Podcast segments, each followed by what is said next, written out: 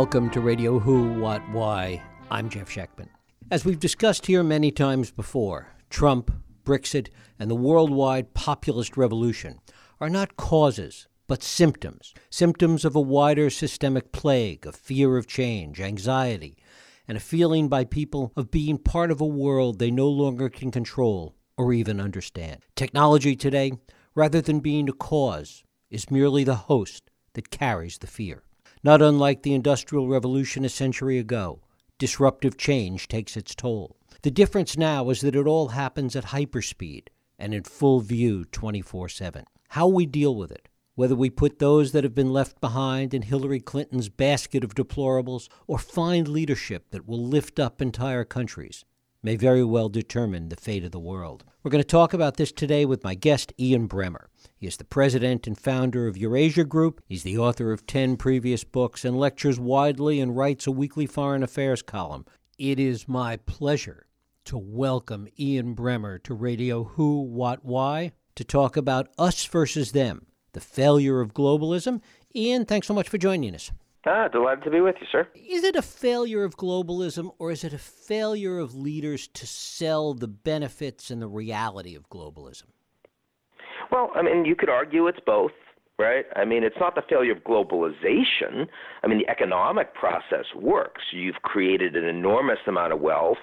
You've brought a global middle class into being, um, and you've reduced the price of goods. So globalization does as it works as promised, but globalism was is a political right uh, failure. It, it is the failure of leaders and their institutions, the failure of the structure. I don't want to give it just to leaders because you have to recognize that when you have a system where it's taking 18 months to run an election and it costs billions of dollars and you have massive private interest and special interest lobbies that are able to ensure um, that you know big changes in in policies just can't happen. You know, the AARP and big pharma makes big changes in healthcare and affordability of drugs just not on the agenda, right? Is that is that a failure just of leaders? I'd like to have more courageous and strong leaders, but I think it's broader than that. Is it a systemic failure in that the kind of democracy that we have been operating under, the kind of system we've been operating under, simply is inconsistent with, doesn't work with a globalized structure? Uh, it certainly doesn't work with a globalized structure when technology is added to the mix, right? That's the piece that I think really frightens me, uh, because in the last five years, we've seen um, that the media no longer functions for civic democracy. It's become something that's really dividing people um, because it's all about advertising to people only the information they like. And far more people are going to get displaced by technology, big data, automation, artificial intelligence, than were ever displaced by globalization and jobs moving to China. So I worry that our existing political institutions are not quite up to the task of what we need to do to make it work for the average American, European, Canadian, Australian, you name it. Right. I was going to say it's not just our political institutions, but really it's the the political institutions of the West of liberal democracy. That's right, because I think Americans seem to think there's something about the United States that's particularly toxic, and that's why we got Trump. Just not true. I mean, we got Brexit in the UK with exactly the same kind of voter base. People that didn't want to hear facts from you know their political leaders, their business leaders, their media because they felt like they'd been lied to for decades, and so they just didn't trust those institutions anymore. That's exactly why you got the German elections against Merkel. That's why the Italians just voted all the establishment out by far the most anti-establishment votes since World War II. It's why Macron almost lost in the first round and had to get rid of his established parties to be able to win as president. The only advanced industrial democracy in the world that is not having this problem is Japan. And it's really interesting. The population is shrinking, right? Which means that uh, the average Japanese, even though the economy is not growing, is doing much better per capita. Uh, they don't accept any immigrants, and their military is constitutionally forbidden from actually fighting abroad. So, in other words, the one country that doesn't have a problem with globalism is the one country that rejected globalism. Well, it's also in part with Japan that the population is it's such a homogeneous population and that it's really hard to find some some other quote unquote to blame. Well, as I said, no immigrants, right? right. right? I mean, you can't be upset with immigration if there ain't no immigrants. I mean, people have been telling the Japanese for decades, you're not growing. You need to bring in, you know, cheaper labor from Southeast Asia. And the Japanese have consistently said, no, we won't do it. We'll accept lower growth, but we're going to maintain our homogeneity. And, you know, you've seen in Scandinavia, these are countries that everyone thought were the paragons of social democracy, liberal democracy. Suddenly they bring in huge numbers of migrants from places like Iraq, and then they start voting for political parties that feel like the National Front in France. And, you know, that's not social democracy. The argument that globalization, both as an economic and a political institution, has been good for the world, that it has brought down crime, that it has created huge middle classes in, in many parts of the world, including China and India, most notably. Is there any value to people understanding that argument? Um, yeah, of course there is, but you can't give them that argument um, in in the abstract when they're suffering from um, an unprecedented opioid crisis, um, or when their educational system isn't good enough to get them a functional job, and when their factories have closed down. It just doesn't work. I mean, I grew up in the projects, and you know, my mother read the National Enquirer every week, brought it home. She's a smart woman. She wasn't an educated woman. She dropped out of high school, but she understood a much more fundamental truth than globalization is creating a lot of cash, which is screw all this globalization. Um, what about my kids? And no one's going to take care of my kids unless I get something done. I need to lie, cheat, and steal, but I'll do that to get to get an opportunity for my kids. And and I, I think that's if she were alive today, she would have voted for Trump. My brother did. Um, and I didn't grow up with any capitalists because no one in the projects had any capital. And I, I just don't think that you can convince people in my community that globalization is something they should vote for unless the people that are making all the money off globalization start actually caring about them. How is this different? I mean, other than, than the obvious ways, but in terms of, of some of the broader issues, how is it different from the upheaval that we experienced, that the world experienced during the Industrial Revolution? Look, I, I think that what they called the Gilded Age, right, pre um, uh, pre depression um, is very similar to what we're experiencing right now. I would say there are two big differences. The first big difference is we in the next 10 years are going to be surpassed the United States by China that will become the world's largest economy. And unlike during the Great Depression, uh, China is a competitor that does not agree with us in our fundamental outlook towards the world. China is not a liberal democracy. They're an authoritarian political system. They're not a free market economy. They are a state capitalist economy run by the state.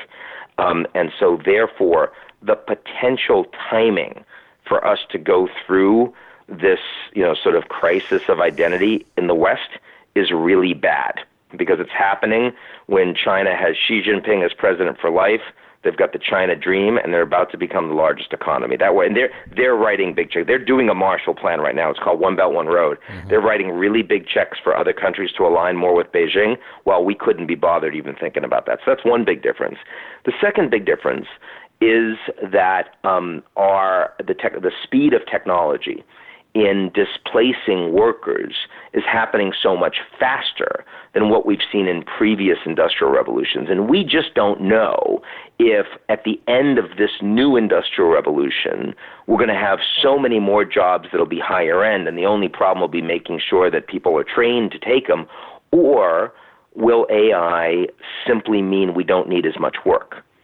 Because, you know, we had in previous industrial revolutions, human beings were fine, but horses weren't right? We we ended up with only one tenth the horse population that we had before the Industrial Revolution because you didn't need them to drive electricity and steam engine anymore, right? So instead, horses were suddenly useful only for entertainment and food.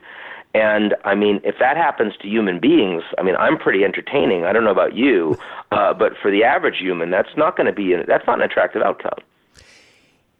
Given all the inherent problems, economic and political, that we've been talking about in globalization, to what extent do you see it all being exacerbated in, in really fundamental ways by this populist revolution and by Trump, Brexit at all?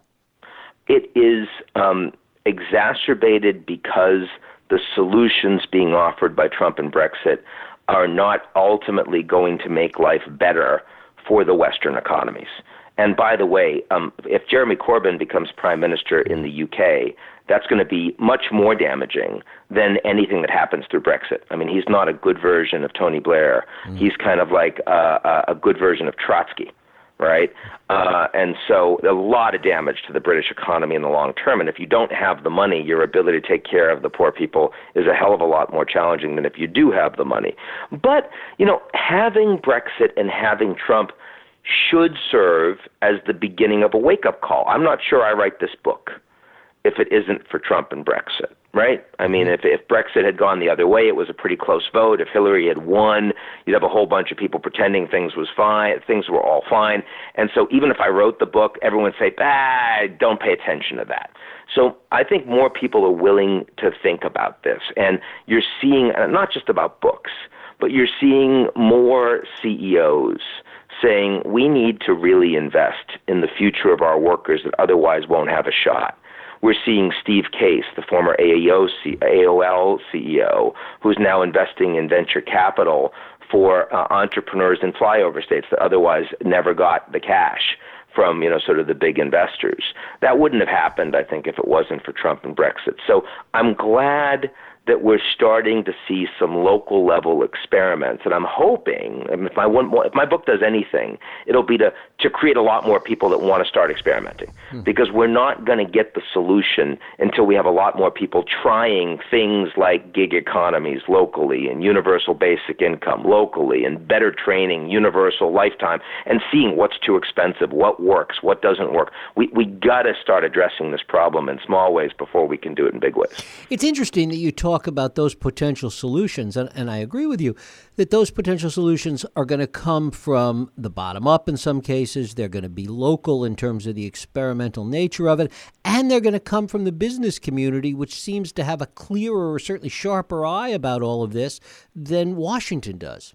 Yeah, no, no question. Because Washington's just broken around this stuff, right? I mean, you know, the idea, given how incredibly divided uh, Congress presently is, how incredibly captured uh, the political process is by special interests. That no one out there really believes that big government is going to make is going to move the needle in the near term. Maybe we can avoid making some big mistakes. Maybe we won't do an Afghanistan or Iraq war the next time around because people will be gun shy. And I, I think that's a lesson that was learned to degrees by both Obama and by Trump, mm-hmm. right? Uh, because let's face it, it's not the wealthy people that are fighting those wars it's the the enlisted men and women and their families, and they, those people didn't vote for Hillary. Trump is one of the least patriotic leaders I've ever seen in this country. You know, he dro- dodged the draft seven times, bone spurs, right. said McCain wasn't a war hero because he got caught. I mean, but people, but the enlisted men and women, not the officers, the enlisted men and women voted for Trump anyway, and they voted for him because they thought, well, he he's not, maybe he's not the one that's going to keep sending us to these failed wars. That's interesting.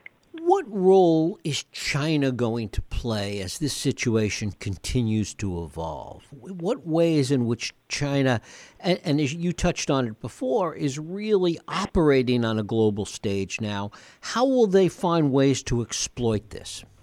They are the big winner globally from Trump and from Brexit and from everything that's happening with us versus them right now. Because they have an alternative model and for decades we've been saying that they were going to become more like us.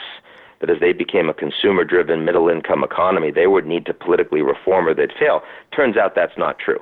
So first of all it gives more legitimacy to their own system. No one is pushing China for democratization and bigger human rights right now on the global stage. The Americans can't credibly say that.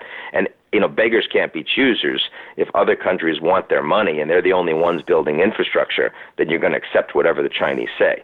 So that's one way they take advantage. But a second way they take advantage is if the Americans don't want to lead, if it's America first, and if we're saying we don't want to put the money into NATO, we don't want to support the Trans Pacific Partnership, we're not interested in all these multilateral alliances where other countries take advantage of us, suddenly the Chinese look more like, you know, a, a real alternative. And a lot of countries around the world are hedging towards China. Um, that's not as true militarily. Militarily, the Chinese are only a regional power. Taiwan, Hong Kong, the Southeast Asians, they understand that. But economically and technologically, the Chinese are increasingly setting alternative standards, competing standards, to those of the United States and our allies. And that will ultimately mean that more economies will shift to those standards and they'll shift to the Chinese currency. That'll undermine American growth. Given the nature of the divide today and, and the way in which technology accentuates that, as you talked about before, how does all this turn out? Um, you know, the the pro- the technology piece is by far the most troubling mm-hmm. because I think that for the last for 25 years ago, you may remember a little, there was a cartoon in the New Yorker magazine with a dog that was on a computer, and he talked to his other friend, another dog right. wasn't on a computer. He said, You know, on the internet, no one knows if you're a dog, right? I don't know if you remember that one. Right. And, you know, it was the idea being that technology really empowers people. You can be whoever you want, you can be anonymous, you get all this information. It's the communications revolution. It's going to undermine authoritarian states. That's why we had the Arab Spring, the Tunisia revolution, the Egypt revolution. Today, if you're on the internet, everyone knows if you're a dog right? Today, it's not the communications revolution, it's the data revolution, the information revolution. It empowers states it empowers corporations, does not empower individuals, and it undermines liberal democracy. Technology used to strengthen liberal democracy 25 years ago. The data revolution undermines liberal democracy, and that's a really dramatic change that's happened in just five years. And that worries me that our ability to maintain civic nationalism, open communities where we want to lead by example and we want to reach out to other countries as opposed to pulling up walls becomes a lot harder with the, the with what tech, the role that technology plays in our societies today. Maybe that means, and, and you touched on this before, that local government, local control, local experimentation, local issues really becomes the, the focal, focal point of future governance. It's possible. Um, I mean, there's no question that, as we talked about in Japan, you know, local communities can be more homogeneous. Individuals have a better sense of who their leaders are. They have more ability to engage in relationships with them. They trust them more. So decentralization is really helpful. The problem is that technology is advantaging those that can aggregate and use data uh, effectively. And so, I mean, you know, if we thought China was going to fall apart and itself become more decentralized, actually China's consolidated a great deal of power under Xi Jinping, and a big part of that is big data. A big part of that is social credit and the fact that people do and don't get benefits from the state like the ability to travel or the ability to you know sort of get nice housing or whatnot on the basis of how they behave and the data that's been collected on them from their government. So it may be that the West is becoming more central, more decentralized, while authoritarian states are becoming more centralized. Maybe the North Koreans can now more effectively open up to other governments and not threaten the efficacy and the stability of their regime because they can control everything that people are actually watching. Where 10 years ago, if they had allowed in investment, you know, people see the way life is going to be, that that would be a revolt, a revolution in North Korea. Maybe authoritarian states don't need to worry about that as much anymore. One of the other things that, that happens from that kind of decentralized government or decentralized control or local is, is a greater reliance on tribalism. You stay in communities and in neighborhoods with people that are just like you and only just like you. I think that's absolutely right. And I think this is where Trump is very effective is he is by far the best us versus them president you've ever seen, right? I mean, Trump's ability to say that we need to build a wall because Mexicans are going to come here and rape our women and criminalize our population. Uh, that Haitians are going to bring AIDS, that Nigerians are never going to go back to their huts if we allow them in the U.S., that even inside the United States, the black athletes we let make tens of millions of dollars, and then they, how dare they, they, they kneel during our national anthem. That's a very effective message to promote tribalism. And it may not be the kind of country that we want to live in, but for a lot of people that feel like they have been forgotten, that their communities, no one is looking out for them, suddenly you have a president whose all of whose rhetoric and many of whose policies is actually oriented towards that. It's interesting because the rhetoric and the policies don't sync up at all. And one wonders, putting all the other scandal and all the other stuff aside for the moment, that disconnect between rhetoric and policy arguably has to catch up at some point. Well, some of it is real disconnect and some of it isn't, right? So, I mean, definitely on the economic side, it will catch up because Trump's tax plan and his budget is a bunch of candy everyone benefited. Everyone had prizes, right? The rich got tax cuts, the poor got tax cuts, um, businesses got tax cuts in a low interest rate environment. Now interest rates are going to go up. Deficits are going to spiral like crazy. When eventually we see some deficit cuts, who's going to take the hit? You know it's going to be on benefits for the poor, mm-hmm. right? And so that's going to catch up to him. But Trump's desire you know, to pull 2,000 troops out of Syria and not expand the war in Afghanistan, you know, that actually really is aligned with the interest of the average American. Trump's desire to not allow in refugees um, and Trump's desire to, you know, have a Muslim ban, that's a policy that's really kind of widely supported among his base. And, you know, you can argue that the economy is going to get hurt because now no international students, you get 25% reduction in international students coming to American right. universities.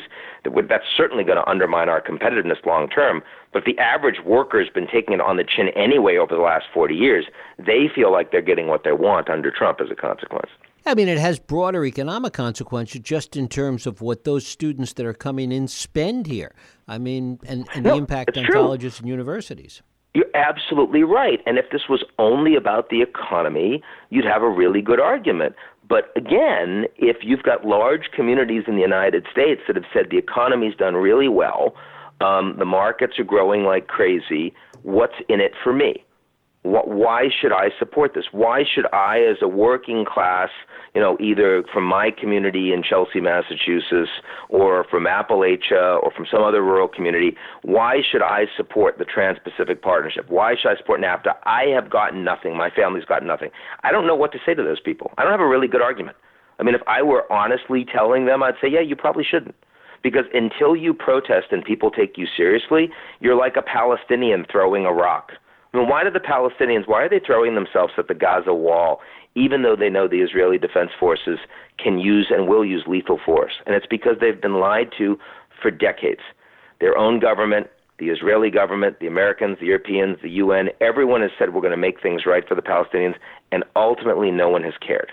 While the Israelis are doing incredibly well. And if you're Palestinian, you're really damn frustrated there. And I think that the fact that I can say, yeah, we should still do free trade. Of course, I should say that. I've benefited tremendously from free trade right. in my townhouse in the West Village in Manhattan with my company that I started 20 years ago. But my brother doesn't feel that way, and that's not okay. It's really interesting. You you talked about the Palestinians. Israel is, is an interesting case in point of and you say talk about them doing really well. well they're doing really well in part because they've walled themselves off because they've built that Trumpian wall. That's right.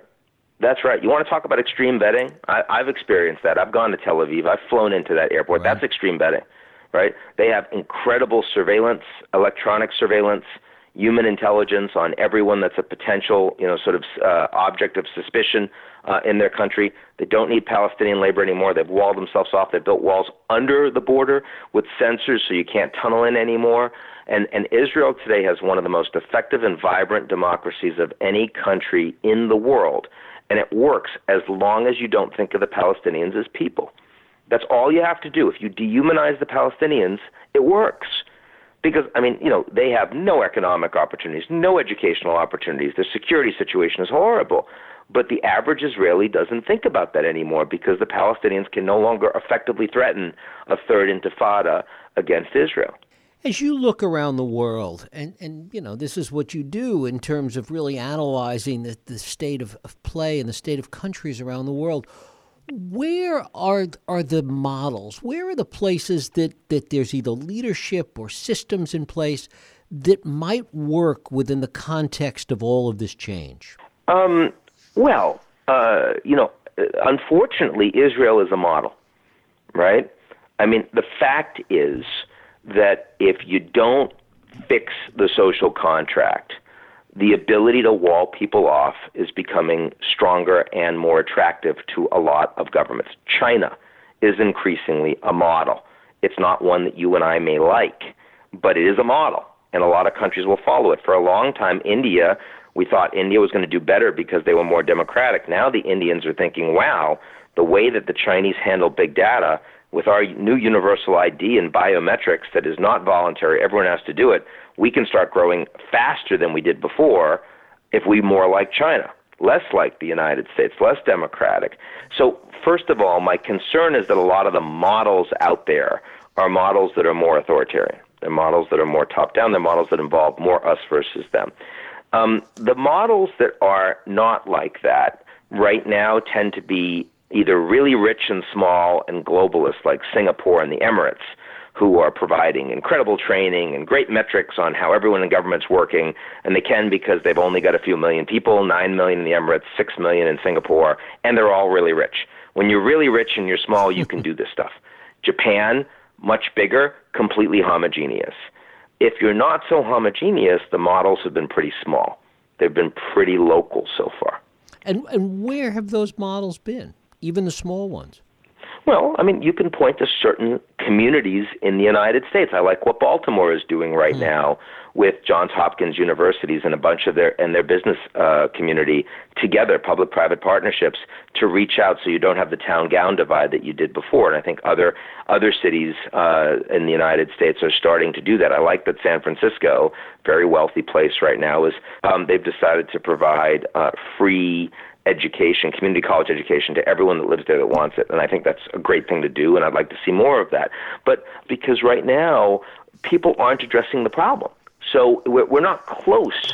I mean, Bhutan is a great model. It's got two million people. They're not very globalized. They've all got a king, and they're Buddhist animists. I mean, that's great, but we're not going to become Bhutan in the United States anytime soon, right? So, I mean, you know, you could certainly say that Canada is doing this more effectively than the United States, their social safety net works more effectively. Um, you know, the, the social inequality is not as great, but even Canada is experiencing a lot of the challenges that we are right now in the United States. Ian Bremmer, his book is Us versus Them The Failure of Globalism. Ian, thanks so much for spending time with us here on Radio Who, What, Why. My pleasure. Thank you. And thank you for listening and for joining us here on Radio Who, What, Why. I hope you join us next week for another Radio Who, What, Why podcast.